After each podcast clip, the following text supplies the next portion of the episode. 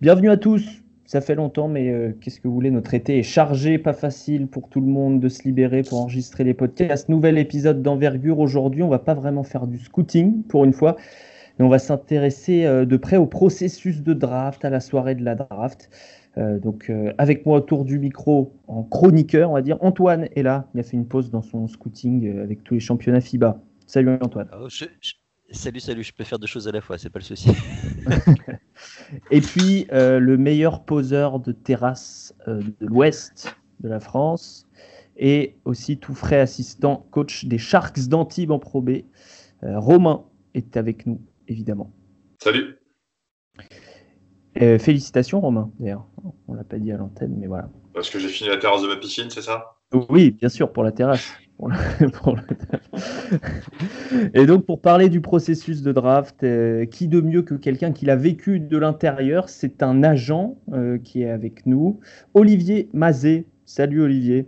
Bonjour à tous. Donc, tu es agent de Romain, ici présent, on ne va pas le cacher, mais tu as des clients joueurs également, beaucoup. Guerschon Yabusele. Tu as été l'agent de Frank Ntilikina à l'époque où il a été drafté, et puis d'autres joueurs qui évoluent en Europe aussi, Charles Cahudi, Jérémy Enzoli, etc. Tout à fait. On ne va pas faire la liste maintenant, ce n'est pas là, pour ça qu'on est là. On peut évoquer peut-être Johan Choupass, qui vient de se qualifier quand même en demi-finale avec l'équipe de France U20, demi-finale du championnat d'Europe. Je précise qu'on est jeudi, jour de l'enregistrement, jeudi 18 juillet. Voilà, Olivier Mazé, invité d'Envergure, on va parler draft, c'est l'épisode 28 de la saison 2. Le site, c'est toujours envergure.co, on fait partie de la galaxie Poster Dunk et on est toujours en partenariat avec l'équipe de Rivers.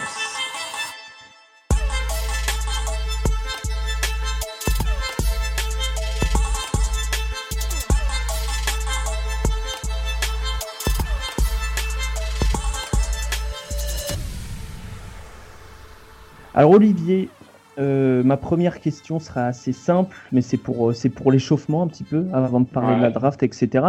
Comment on recrute un joueur quand on est agent ? Comment ça se passe en fait ? C'est des choses dont on a peu de vision quand on est un observateur de l'extérieur, comme je le suis et comme le sont nos auditeurs.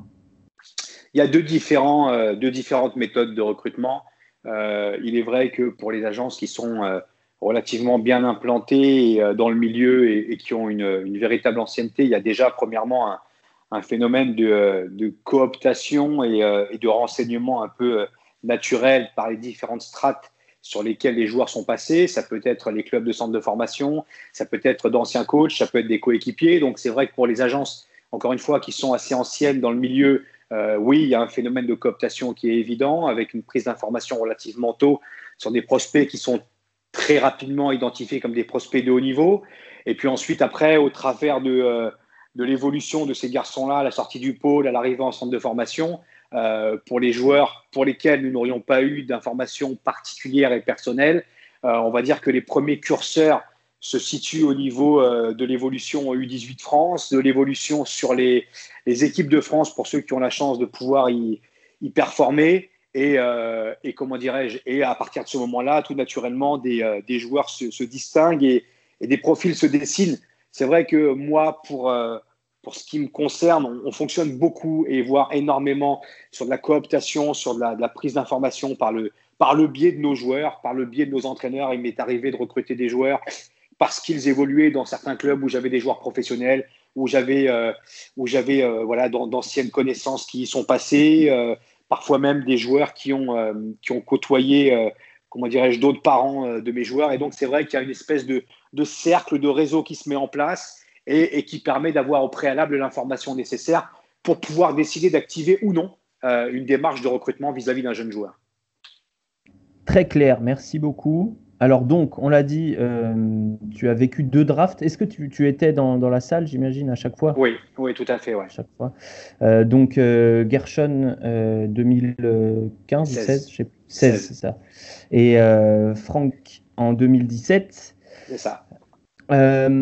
On va parler avant la soirée qui est forcément hyper spéciale. On peut parler de la préparation parce que c'est là que se fait la majorité du boulot, j'imagine, que ce soit pour toi ou pour le joueur d'ailleurs. Comment on choisit avec quelle équipe on va faire des workouts? Est-ce que c'est eux qui vous contactent? Est-ce que c'est vous qui les contactez? Est-ce qu'on fait un tri? Comment ça s'est passé concrètement pour Franck et pour Guerschon?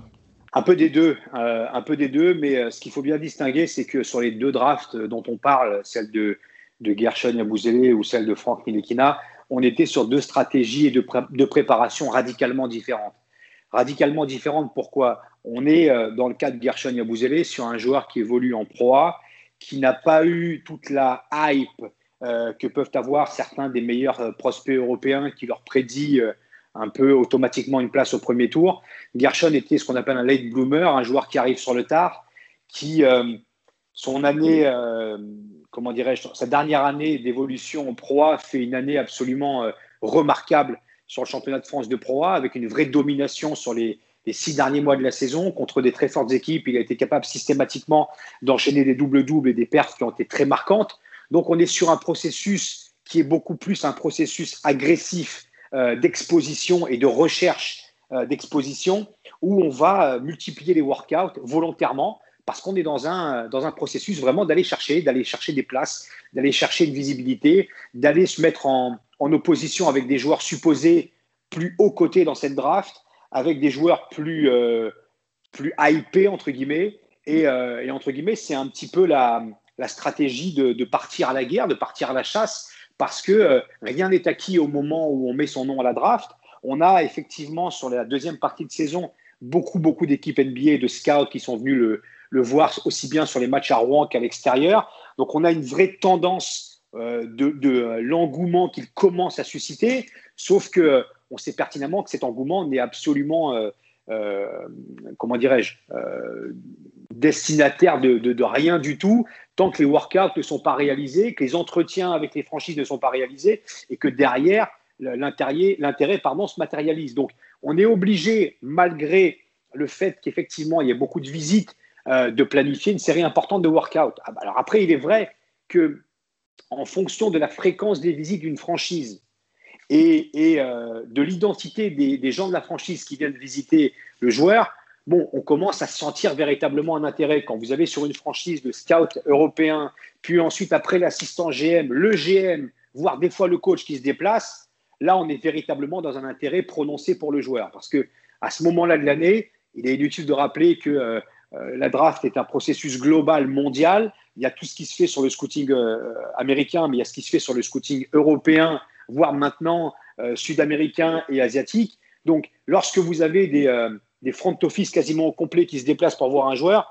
c'est que véritablement, il y a déjà un processus bien élaboré. Donc, pour Guerschon, lorsqu'on décide de l'inscrire à la draft, le but est très simple. C'est de lui faire multiplier les workouts presque le plus possible afin de l'exposer le plus possible et surtout, sur certains workouts, de le mettre en opposition avec des joueurs de son poste, encore une fois, supposés être pris en premier tour garanti.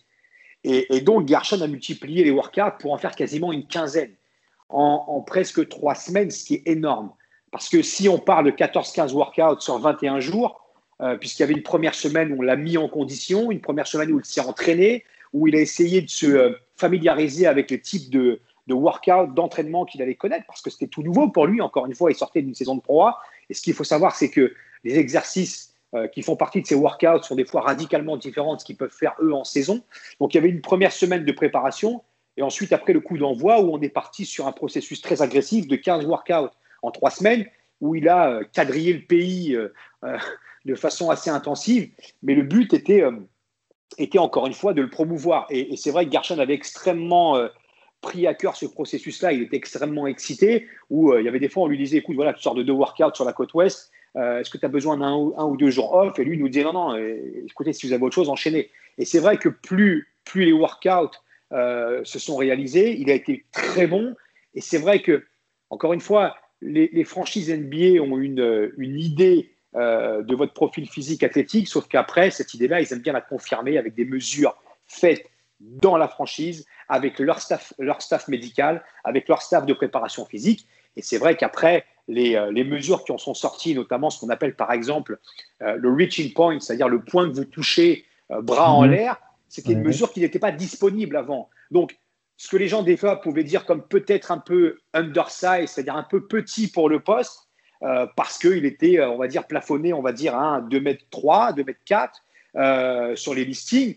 Il était largement compensé par la mesure qui était prise dans la franchise sur le reaching point, c'est-à-dire le bras levé en l'air. Et donc, ça venait complètement diminuer ce critère qui était coché un peu undersize. Et ensuite, après, sur les, comment dirais-je, les tests athlétiques, sur la mobilité, la latéralité et l'explosivité, c'est vrai qu'il a confirmé tout le potentiel qu'on lui prêtait, mais à côté de ça, il a montré de visu quelle était sa capacité de tir extérieur à 3 points en réalisant de vraies bonnes séries. Et plus les workouts passaient, plus on sentait un engouement assez énorme qui était en train de se créer autour de lui. Donc, dans la stratégie de Guerschon, on est sur une stratégie vraiment d'agressivité et de promotion. Alors que Franck, c'est différent. Franck, il a fait moins de workouts. Alors que Franck, c'est radicalement différent. Franck n'a pas fait de workout. Pas un seul.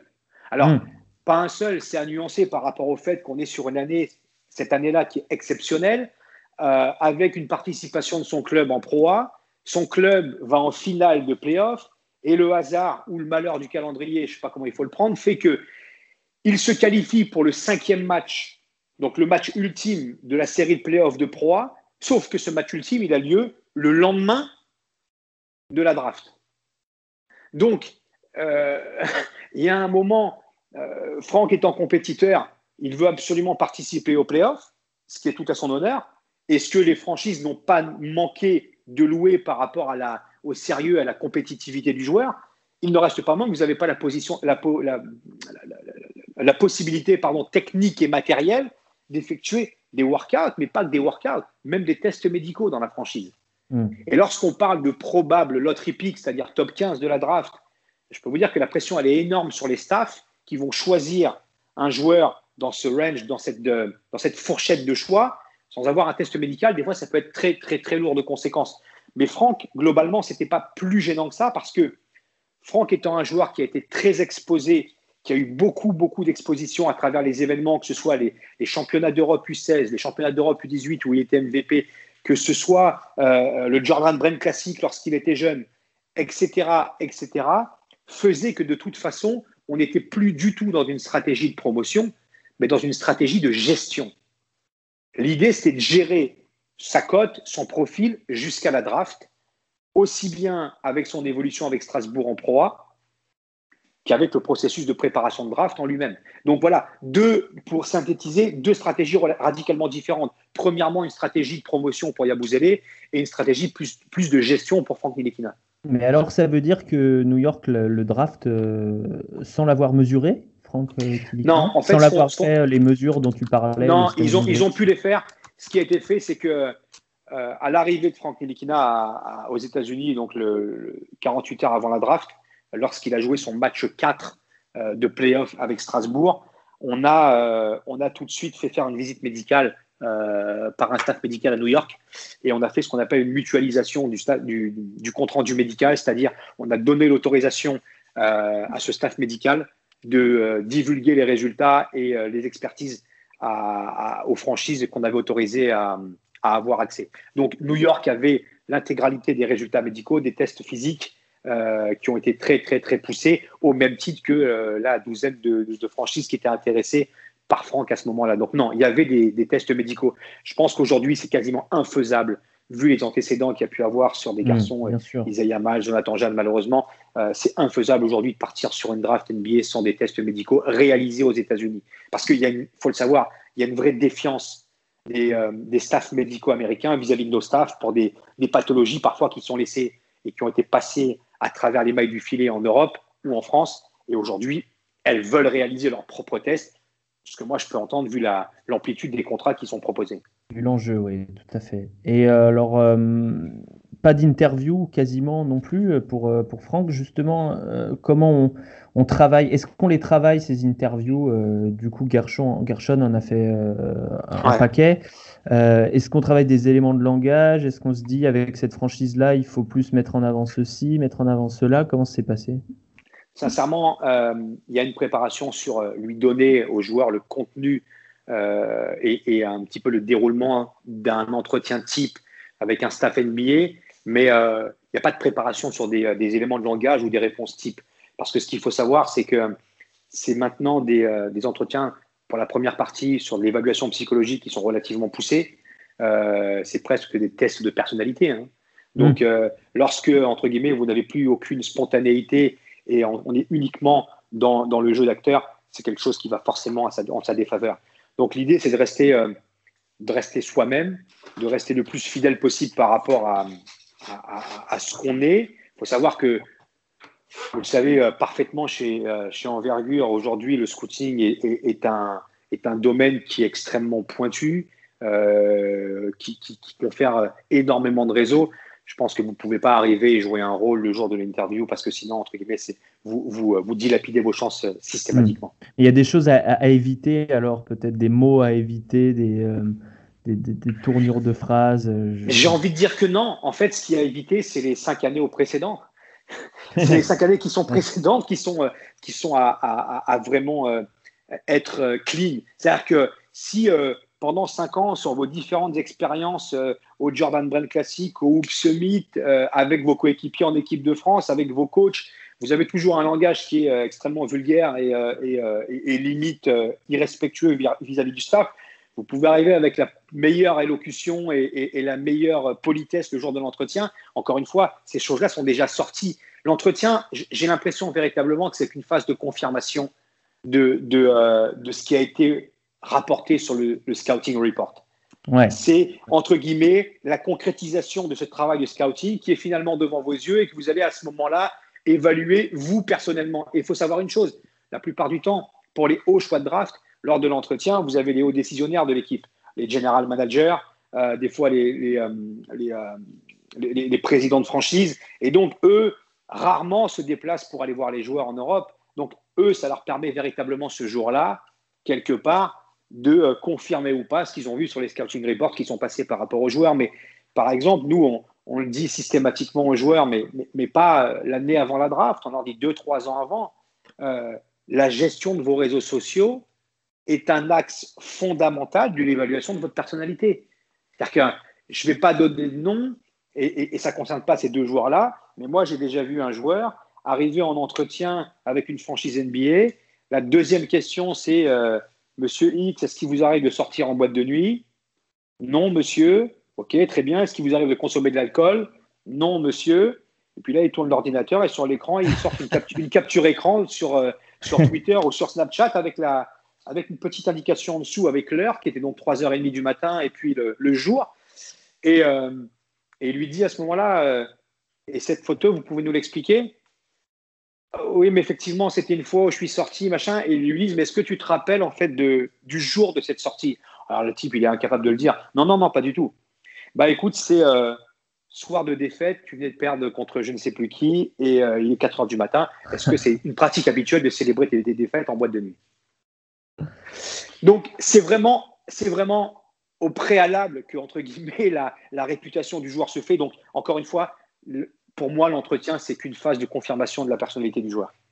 Moi, je rebondis sur ce que dit Olivier. C'est une discussion que j'ai eue avec un joueur espoir pendant l'année où je suis passé voir un entraînement et le mec me dit bonjour, faisait un petit peu le con à côté, etc. Et bon, très gentiment, je lui dis mais est-ce que tu sais qui est dans la salle, qu'est-ce qu'il y a comme gens dans la salle? Il me regarde, il dit pourquoi? Je lui dis parce que là, tu viens de me dire bonjour, tu fais le con avec tes collègues à côté. Tout à l'heure, il s'est passé ça.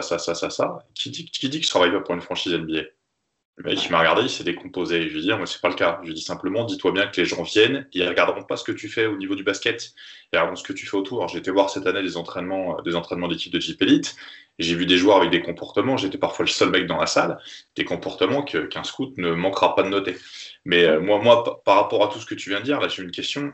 À quel moment est-ce que le fit, en fait, on y pense dans le process? à quel moment est-ce qu'on y pense? Est-ce qu'on peut vraiment y penser? Est-ce qu'on a vraiment le temps de se dire, tiens, telle équipe ou telle équipe, ce serait mieux? Ou est-ce que finalement, on prend un peu les choses comme elles viennent en se disant, plus ce sera haut, plus ce sera intéressant? L'expérience globale l'a prouvé ces dernières années avec les joueurs français, mais même les joueurs européens. Moi, c'est ce que j'essaye. Et s'il y a un message que je veux faire passer aux joueurs à travers ce podcast, c'est qu'à un moment, ils comprennent une chose. Ce n'est pas la hauteur du choix et la hauteur du pic qui est fondamentale. C'est la franchise qui vous sélectionne et le projet qui est autour de vous, plus que la hauteur du pic. Parce que c'est vrai que techniquement, c'est valorisant financièrement d'aller chercher un pic qui est plus haut. C'est une cote supplémentaire qui donc rejaillit sur vos contrats équipementiers, marketing et compagnie. Sauf que la réalité, c'est que vaut mieux s'il être 23 dans une équipe où il y a, par exemple, pas de poste 4 et il y a un boulevard devant vous, où il vaut mieux être 17 sur une équipe qui a déjà 3 postes 4, qui est en train de trader pour récupérer une grosse star, etc. Et donc, finalement, l'avenir ne vous appartient pas. Et c'est vrai que sur un dossier comme celui de Guerschon, on avait, nous, effectivement ciblé pas mal d'équipes qui étaient intéressantes pour lui, dont une qui a essayé d'acheter un pic en fin de premier tour pour avoir Guerschon. Par contre, évidemment, c'est une information qui a fuité et les équipes qui étaient intéressées par Guerschon se sont dépêchées finalement de changer leur stratégie pour celles qui avaient plusieurs choix au premier tour, pour inverser un petit peu leur stratégie de choix de façon à ne pas le laisser passer. Donc, Il y a des indications fortes pour répondre à ta question sur, premièrement, l'intérêt qu'il y a eu pendant l'année, deuxièmement, la façon dont s'est passé le workout, puis après l'entretien, parce que c'est généralement des entretiens ou des dîners avec le coach et le général manager, voire le président. On a une vraie tendance de l'intérêt que peut avoir la franchise. Ensuite, après, il y a des discussions après le workout qui continue. Et souvent, un vrai marqueur aussi, c'est que ça nous est arrivé que la franchise nous rappelle en question pour demander à ce que le joueur revienne les voir. Et c'est arrivé pour une franchise. Il est revenu les voir uniquement pour dîner avec eux, cette fois avec le président. Donc, tout ça, c'est des critères, entre guillemets, qui nous permettent de niveler le niveau d'intérêt de la franchise. Par contre, il est évident qu'aujourd'hui, vu le marché énorme que ça peut représenter le soir de la draft sur les échanges de pics, sur les trades et compagnie, c'est très difficile, à moins d'une heure de la draft, d'avoir une position certaine. Alors si, quand vous êtes top 1, top 2, peut-être top 3, et encore l'avenir, le passé nous a prouvé que ce n'est pas toujours respecté, mais c'est très difficile d'avoir une tendance confirmée et arrêtée. Mmh. Et du coup, est-ce que quand Guerschon est choisi en 16 par Boston, est-ce que ça faisait partie de la liste des équipes pour lesquelles c'était une bonne nouvelle, on va dire? Ouais, on savait que Boston était très intéressé par Guerschon parce que pendant l'année, il y a eu un très très très long suivi de la part des Celtics. Les prises de contact et le workout c'était très bien passé. On savait qu'il y avait un vrai intérêt. On le savait. Aujourd'hui, on avait une franchise qui était potentiellement dans la fourchette de choix de Guerschon sur la fin de premier tour, qui avait plutôt un espace important à lui laisser en rotation derrière un poste 4 titulaire. On savait qu'avec les Celtics, par contre, c'était un projet, quoi qu'il en soit, de draft and stash, parce que sur cette draft-là, ils avaient des joueurs draft and stash, donc draftés et laissés quelque part en un an, c'est-à-dire en Europe, en G-League, peu importe, parce qu'on savait qu'il y avait déjà un effectif qui était pléthorique. On savait aussi qu'il y avait 3 choix de draft au premier tour. C'est l'année où ils draftent Jalen Brown et Zizic en numéro 23. Donc, on sait que voilà, le choix par Boston est synonyme, de toute façon, de drafter et laisser en couveuse pendant un an. Ça, c'est inévitable. Donc, il y a d'autres choix qui auraient pu être peut-être plus rapides dans la possibilité d'évolution de Guerschon en NBA. Par contre, après, c'est vrai que les Celtics, en termes de sérieux, d'encadrement, de crédibilité, de professionnalisme, c'est une expérience que vous prenez quasiment pas nulle part ailleurs, mais il y a peut-être 5-6 franchises en NBA qui sont dans cette culture de la gagne-là, quoi. Mm-hmm. Toi, pendant ce processus pré-draft, parce que Guerschon, il enchaîne les workouts, etc. Bon, Franck, c'était un peu différent, mais quel est le rôle de l'agent? C'est assez con, mais qu'est-ce que toi tu fais? Alors, affiner la stratégie des workouts. Par exemple, pour Guerschon, prenons un exemple. Vous venez de faire un workout à Philadelphie qui se passe extrêmement bien, où vous venez, entre guillemets, de cartonner le workout et le mec que vous aviez en opposition, qui était lui prévu, on va dire, dans le premier tiers du premier tour. Le lendemain, vous avez une proposition de workout sur une équipe qui a un choix en 57 et un autre workout sur une équipe qui a un choix au premier tour. Vu que votre cote elle est en train de monter, il s'agit à chaque timing de repositionner notre stratégie de workout. Il faut savoir une chose, c'est qu'il y a des joueurs, par exemple, qui refusent, des joueurs supposés être draftés tout en haut, qui refusent d'être en opposition avec des joueurs, entre guillemets, un peu plus underdog, moins classés, parce qu'ils ont peur finalement de la confrontation et de n'avoir plus à perdre qu'à gagner au travers de ce workout.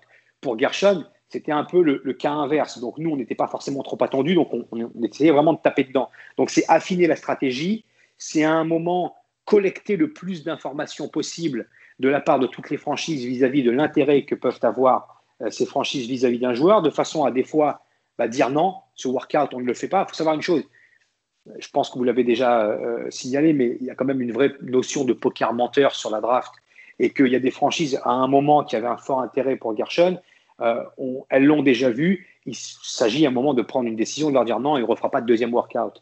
Voilà. Et d'autres à qui on l'a montré parce qu'on savait qu'on avait plus à y gagner. Donc il y a une vraie stratégie à définir. C'est pas du tout un enchaînement normal de workout. Il faut savoir une chose, c'est qu'il y a des franchises qui arrivent des fois à des promesses de choix à l'issue d'un workout. C'est ce que la plupart des joueurs cherchent, évidemment. Ça existe vraiment. C'est pas une légende, ces promesses-là, parce qu'on parlait de Matisse Thybulle cette année qui avait une promesse des Sixers, par exemple. Mais alors il faut savoir une chose, c'est rare. C'est que ouais, les promesses se défont aussi énormément, mais il y a des joueurs pour lesquels ça se fait, clairement. Voilà, des profils très spécifiques pour lesquels ça se fait. Par contre, et c'est là toute la difficulté aujourd'hui, c'est que la promesse, elle vaut ce qu'elle vaut, et elle n'engage que celui qui la tient. Elle peut être, et c'est arrivé dans le passé, elle peut être complètement explosée avec un trade le soir de la draft, qui redistribue complètement les cartes. Donc, vous ne pouvez pas non plus vous arrêter à ça. Ça vous donne une tendance. J'ai envie de vous dire que souvent, moi d'expérience, j'ai l'impression que ces promesses, elles sont plus cohérentes et crédibles sur des joueurs au deuxième tour qui sont très peu vus.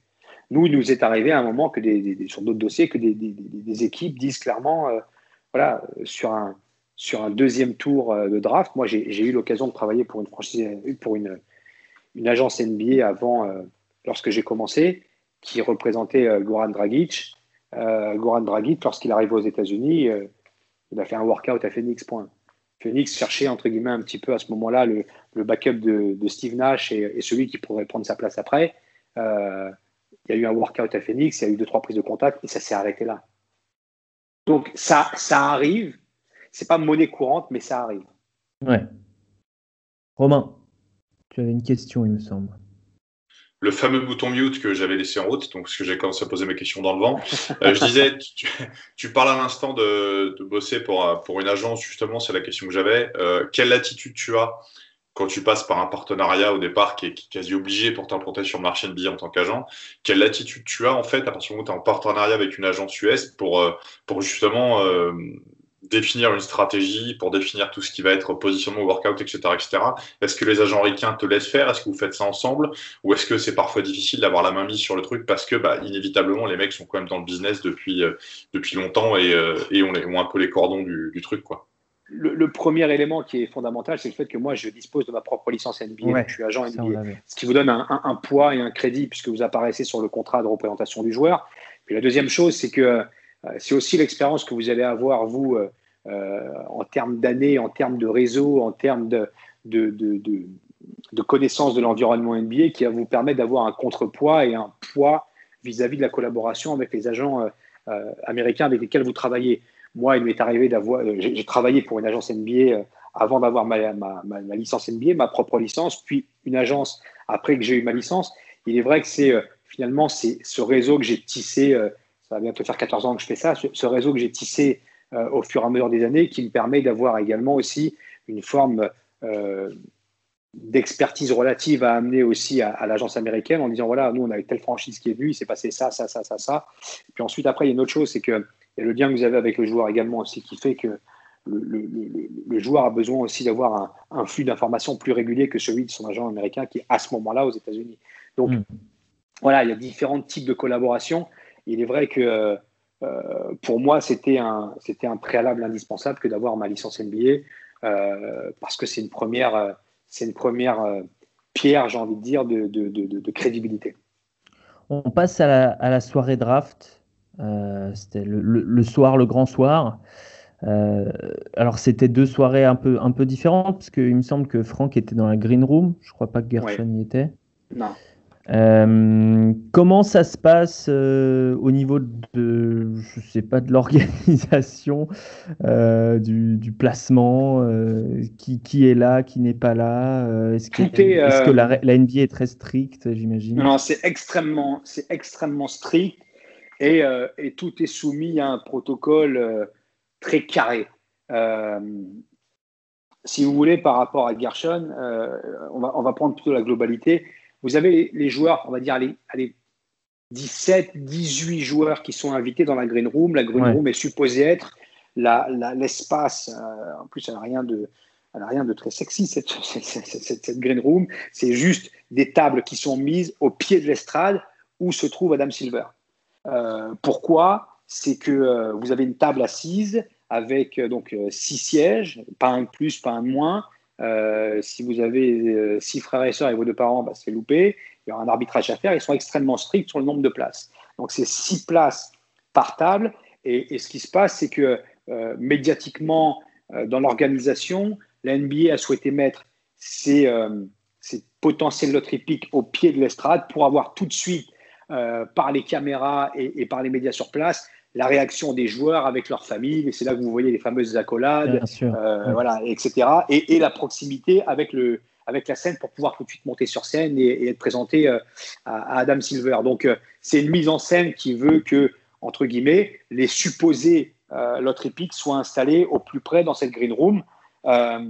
Elle n'est basée, cette sélection de green room, que sur des sondages. Des sondages, voilà, c'est des sondages. Et il y a des choses, des fois, qui sont assez terribles. L'année où Guerschon Yabusele est drafté, lui, il est drafté en 16, donc une place après le top 15 de la green room. Je peux vous dire qu'à ce moment-là, la green room, elle est encore aux 3 quarts remplie. Et oui, il y a Dejounte Davis qui finit, qui était dans la green room, je crois, non ? Ouais. Et puis, drafté et puis je crois que cette année-là, il y a aussi, comment il s'appelle ? Il y a un Français, il y a Timothée Louaou Cabarro qui était dans la green room et qui finalement est drafté, je crois, en 23 ou 24. 24 et c'est vrai que, voilà, encore une fois, on est sur la base de sondages, on est sur la base de tendances. Et il y a l'aspect, on va dire, très heureux qui vous est présenté par les médias, par les télés nationales. Ce que les gens ne voient pas en arrière-plan, c'est des fois les déceptions qui peuvent être très, très, très importantes. Moi, j'ai vu, lorsque j'ai collaboré il y a très longtemps avec un joueur, avec une agence, un joueur qui était dans la green room qui, jusqu'au choix 29, n'est pas appelé. Et à ce moment-là, il se lève, il part, parce que la green room, elle est vide. Et le joueur part, se lève et finalement demande à sa famille de rentrer, etc. Et finalement, il est rappelé 3 minutes après parce que finalement, il est pris sur le dernier pic du premier tour, sur le pic numéro 30. Donc, il y a tout un envers du décor, mais voilà, il y a les placements en green room qui sont faits sur les tendances, sur les sondages, et ensuite, même sur les placements en tribune, tout est prévu et cadré à l'avance par la NBA. Pourquoi ? Il y a un comment dirais-je, un temps que vous connaissez entre chaque pic de 5 minutes. Assez souvent, la NBA doit avoir l'information une petite minute avant qu'elle ne soit donnée officiellement, de façon à pouvoir envoyer les caméras en tribune, retrouver les joueurs en question. Et c'est pour ça qu'il y a un marquage spécifique pour chaque joueur, savoir où ils doivent se trouver. Parce que vous imaginez que si les caméras doivent commencer à savoir qui est qui et où ils se trouvent, ils n'auront jamais la possibilité d'avoir… La bataille navale après. Exactement. Vous n'aurez jamais la réaction en direct du joueur qui vient d'être sélectionné. Donc voilà, il y a tout un positionnement qui est fait en tribune. Et pour Guerschon, au moment où il est drafté… en pic numéro 16, on a l'information, nous, quasiment en instantané, 1 minute avant. Et c'est vrai que... C'est une question qui nous a été posée par plusieurs personnes sur Twitter qui disaient est-ce qu'on sait avant Wojnarowski ou est-ce qu'on sait en même temps Quand est-ce qu'on le sait? Il y a des fois, c'est un peu avant Wojnarowski, il y a des fois, c'est synchronisé. En tout cas, dans le cas de Guerschon, c'était un tout petit peu avant parce que ce qui se passe, on commence à recevoir des SMS, bienvenue à Boston, machin, etc., de la part des gens du staff et des décideurs. Et puis après, vous avez branle-bas de combat avec toutes les caméras qui viennent, qui se braquent sur vous. Ah oui, avant. Alors qu'il ne reste qu'encore qu'une 1 minute 30. Eh oui, et il faut faire comme si on était surpris presque. Mais moi, c'est ce que j'ai vécu sur le direct du Bean, je vais que je te couper, c'est ce que j'ai vu en fait quand on a le faisceau en direct d'ESPN, quand ils passent les pastilles entre les passages et compagnie, 30 secondes avant, ils font des focus sur les mecs, tu sais qui va passer, c'est-à-dire que le Real, déjà, il oriente les trucs. Oui, et donc à ce moment-là, Guerschon est installé en tribune, il y a un branle-bas de combat qui arrive et qui se met avec caméra à sa gauche, à sa droite et en face. Lui, il nous regarde, nous dit qu'est-ce qui se passe. Peut-être 10-15 secondes après, on reçoit un SMS qui dit bienvenue à Boston, et on lui dit écoute, visiblement c'est pour toi. Et là, forcément, il y a des fusions de joie parce qu'il ne s'y attend absolument pas à ce moment-là.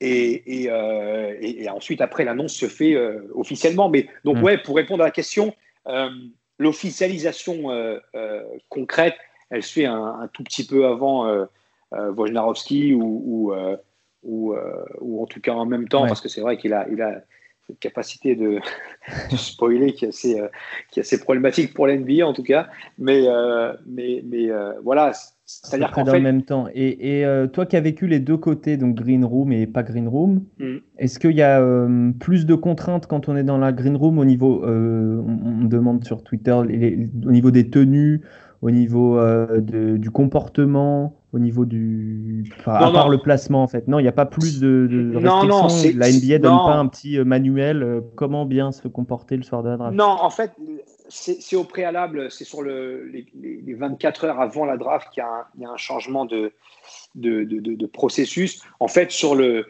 tenues, sur le comportement adopté, etc., je pense que la NBA est assez sereine sur le fait que les joueurs jouent tellement leur vie ce jour-là qu'ils vont pas s'amuser à faire une galipette et une roulade sur l'estrade. Mais sur les tenues, non, c'est libre choix. Par contre, pour les 15-17 joueurs supposés loterie pick, il y a tout un processus et un cérémonial les 24 heures qui précèdent la draft. C'est-à-dire que vous avez des actions caritatives avec des sponsors, avec des sponsors de la NBA, avec des community events, donc des actions caritatives avec la ville de New York. Vous avez un lunch qui est fait le jour de la draft.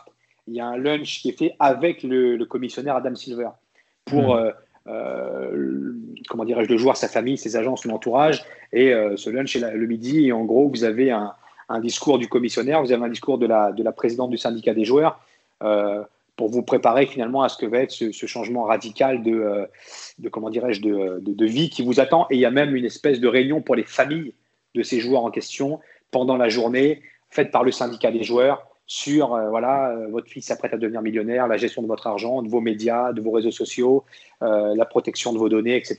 Donc il y a une préparation très spécifique pour les joueurs attendus dans la Green Room. Très bien. Est-ce que pour les trades, c'est la même chose que pour être choisi, ou justement on peut se faire surprendre par un trade? Tu en parlais tout à l'heure, les promesses peuvent être...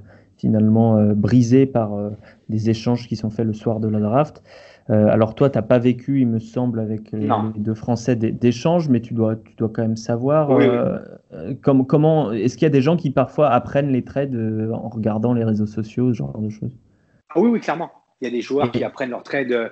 Même une fois descendus de l'estrade avec la casquette en question de la franchise, ils font un échange de casquettes parce que pendant l'annonce, le trade arrive, etc. Donc, généralement, maintenant, ils essaient de faire ça un peu plus proprement pour que ce soit sorti avant, pour que les choix soient sortis avant. Mais il est arrivé que des joueurs pensent être choisis à Dallas. Vous montez, vous êtes félicité par Adam Silver avec votre casquette des Mavericks. Vous descendez, vous apprenez 3 minutes après que vous êtes tradé à Miami.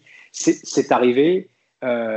Et c'est vraiment là toute la particularité de la NBA, c'est que c'est un marché qui est tellement réactif et emballé le soir de la draft parce que ce sont des sur des stratégies de reconstruction d'effectifs, sur des stratégies de libération de masse salariale en vue de la free agency, parce que la draft a lieu aux alentours entre le 20 et le 23-24 juin chaque année. Et la free agency, c'est-à-dire l'ouverture du marché des joueurs libres, c'est le 1er juillet. On a avancé sur les premières signatures, sur les premiers contacts au 30 juin. Mais il y a un espace qui est relativement réduit, donc ce qui fait que les choix de draft peuvent impacter aussi de l'espace sur la masse salariale, parce que, encore une fois, sur les joueurs qui sont sélectionnés très haut, les niveaux de salaire et les montants de salaire sont tels que ça peut empiéter de la place sur la signature, par exemple, d'un contrat max pour un autre joueur. Donc, voilà. Bien sûr.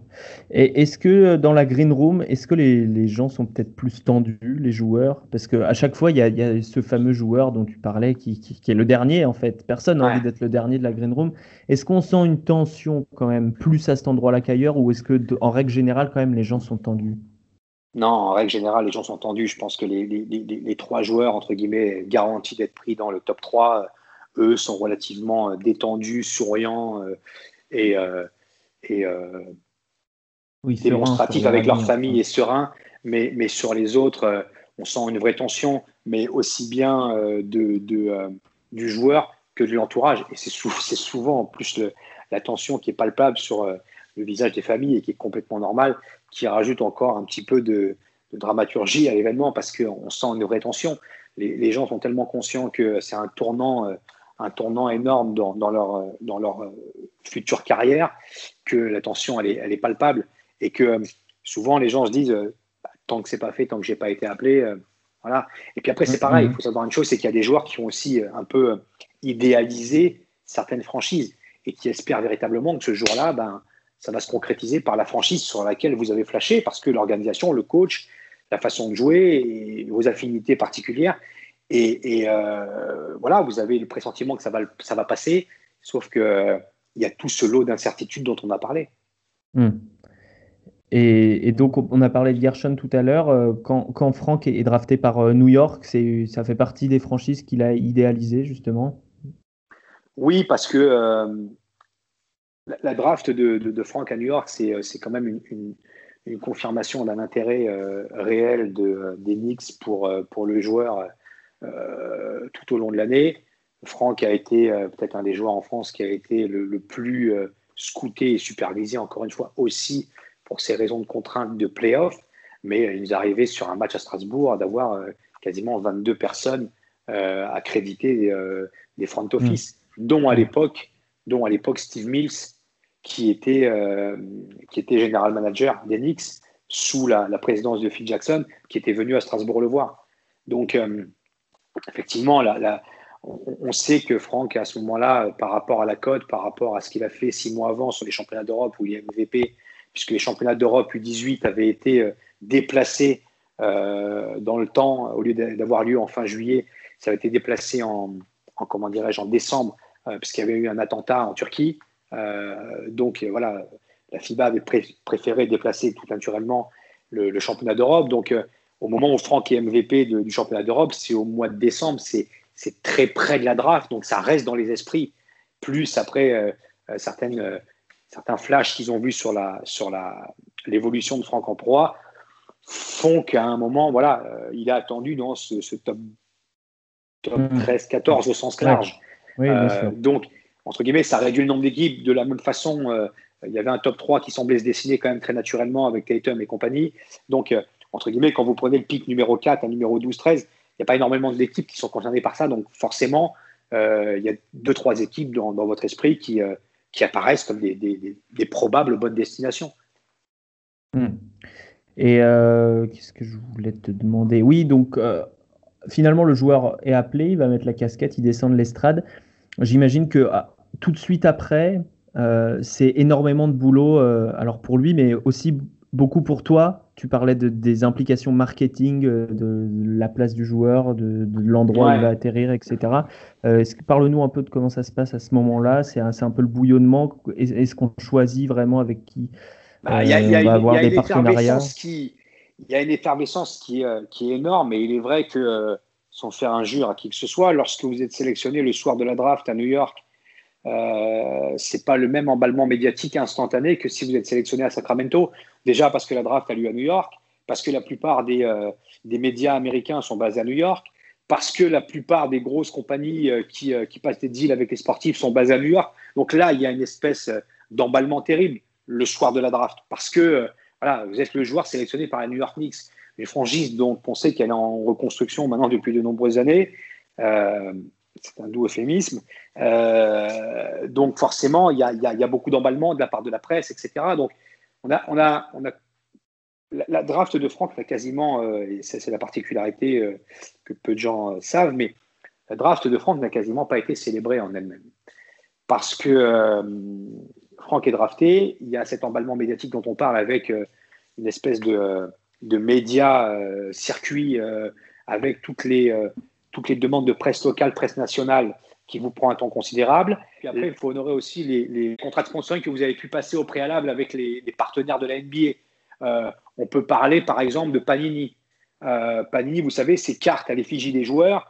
Il faut savoir une chose, c'est que en fonction de votre choix et de la hauteur de votre pick dans la draft, la valeur de votre autographe est plus ou moins. Exemple, si vous êtes choisi numéro 1, la valeur de votre autographe, elle est à $30. Si vous êtes choisi en numéro 4, elle est à $22, etc. etc. Et donc, il y a tous ces deals à honorer. Vous allez avoir les équipementiers, des marques de casques audio pour lesquels vous devez faire 2-3 photos avec le casque à gauche, à droite, etc.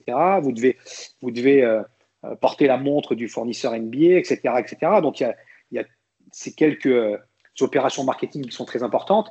Et ensuite, après, ce qui se passe dans le cas de Franck, c'est qu'on est obligé de reprendre le vol privé pour entrer à Strasbourg, qui décolle à 1h du matin de l'aéroport du New Jersey, parce qu'il faut qu'il soit le lendemain matin à Dijon, et on arrive à 13h pour cette fameuse finale de Pro A. Qui paye quand même tous ces allers-retours, pour faire venir la famille, etc. Est-ce que la NBA paye ou ces joueurs qui se débrouillent?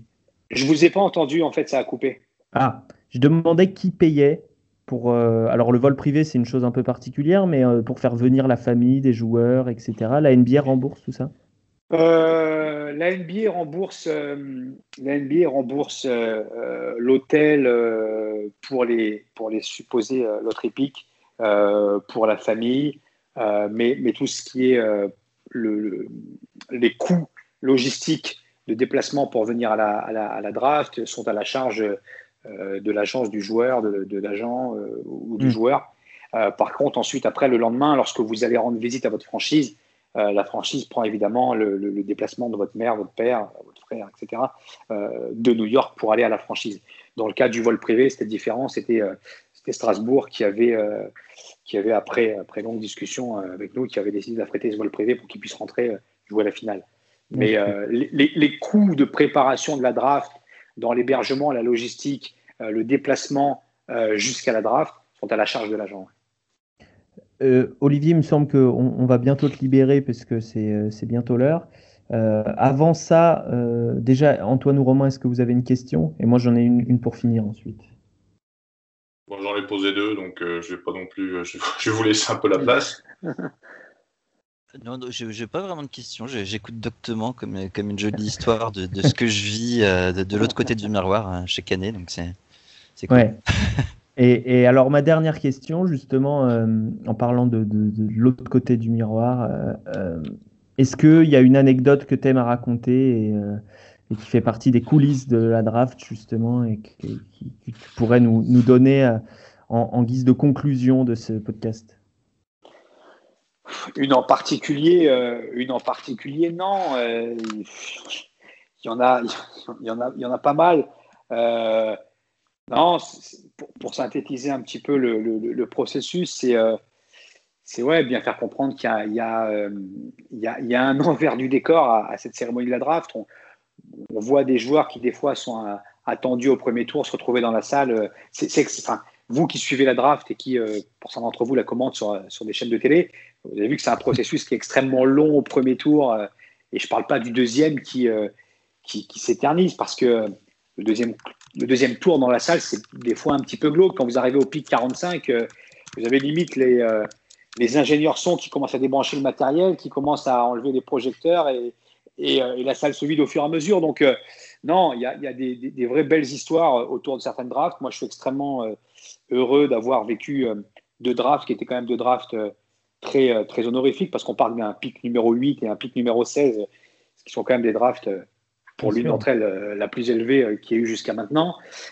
Donc c'est des moments très intenses. C'est des moments très intenses, c'est énormément de travail en amont, énormément de travail juste après. Et j'ai envie de dire que finalement, le vrai des problèmes et le vrai du boulot commence le lendemain de la draft. Parce que c'est là que visiblement, la carrière commence. Et que, voilà, pour en terminer, je pense qu'il faut bien comprendre que la draft, c'est uniquement une accession à NBA. C'est la porte que vous en trouverez. C'est ce qui arrive derrière la draft, finalement, qui a de l'importance. Oui, on le voit, vous pouvez être choisi, vous voyez avec des dizaines d'exemples de joueurs draftés qui finalement ne confirment pas, ou inversement des joueurs non draftés, voire draftés très bas, qui se retrouvent sur des situations de surperformance par rapport à ce qui avait été attendu. Non, la draft est une porte d'entrée. Après, c'est une porte d'entrée qui est extrêmement médiatisée, donc effectivement, il y a tout le carnaval dans le bon sens du terme qui va avec, mais ce n'est qu'une porte d'accès. Et ça, c'est quelque chose que tu chines à expliquer aux joueurs. Ils le savent pour la plupart. Oui.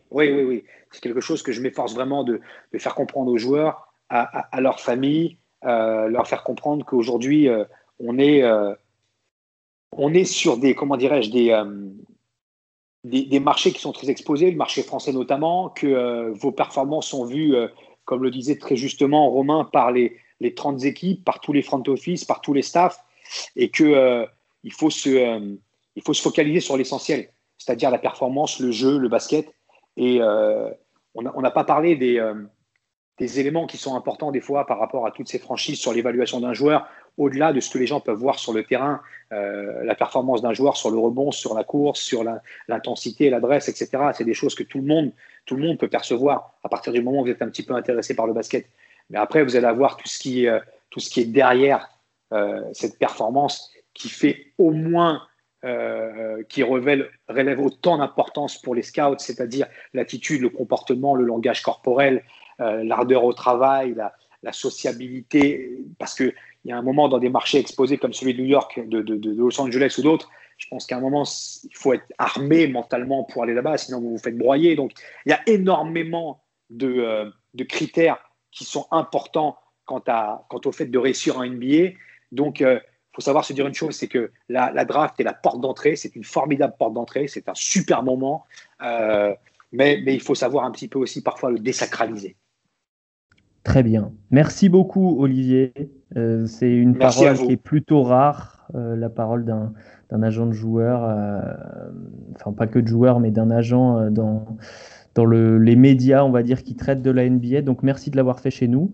Et on souhaite tout le meilleur à toi et à tes clients, notamment l'un qu'on connaît particulièrement bien, pour la suite. Merci d'avoir été avec nous. Merci beaucoup à vous et bravo pour ce que vous faites et beaucoup de bonnes choses à l'avenir. C'est gentil. Romain, Antoine, à très bientôt. On sera là. Vous serez là. À tous les joueurs, les jeunes prospects français, maintenant, écoutez-nous. Ouais. Oui, écoutez les conseils d'Olivier sur ce podcast, ça peut être utile. Ouais. Ça peut vous être utile. Nous, on se retrouve très bientôt pour des podcasts à foison. On a un programme assez chargé, Summer League, championnat du monde du 19. En ce moment, il y a le championnat d'Europe U20. On a plein de choses à vous dire, on a plein de prospects desquels il faut qu'on le parle, donc ça sera fait en podcast, c'est en train d'être fait également à l'écrit sur envergure.co, n'hésitez pas à aller cliquer. Salut tout le monde. Salut.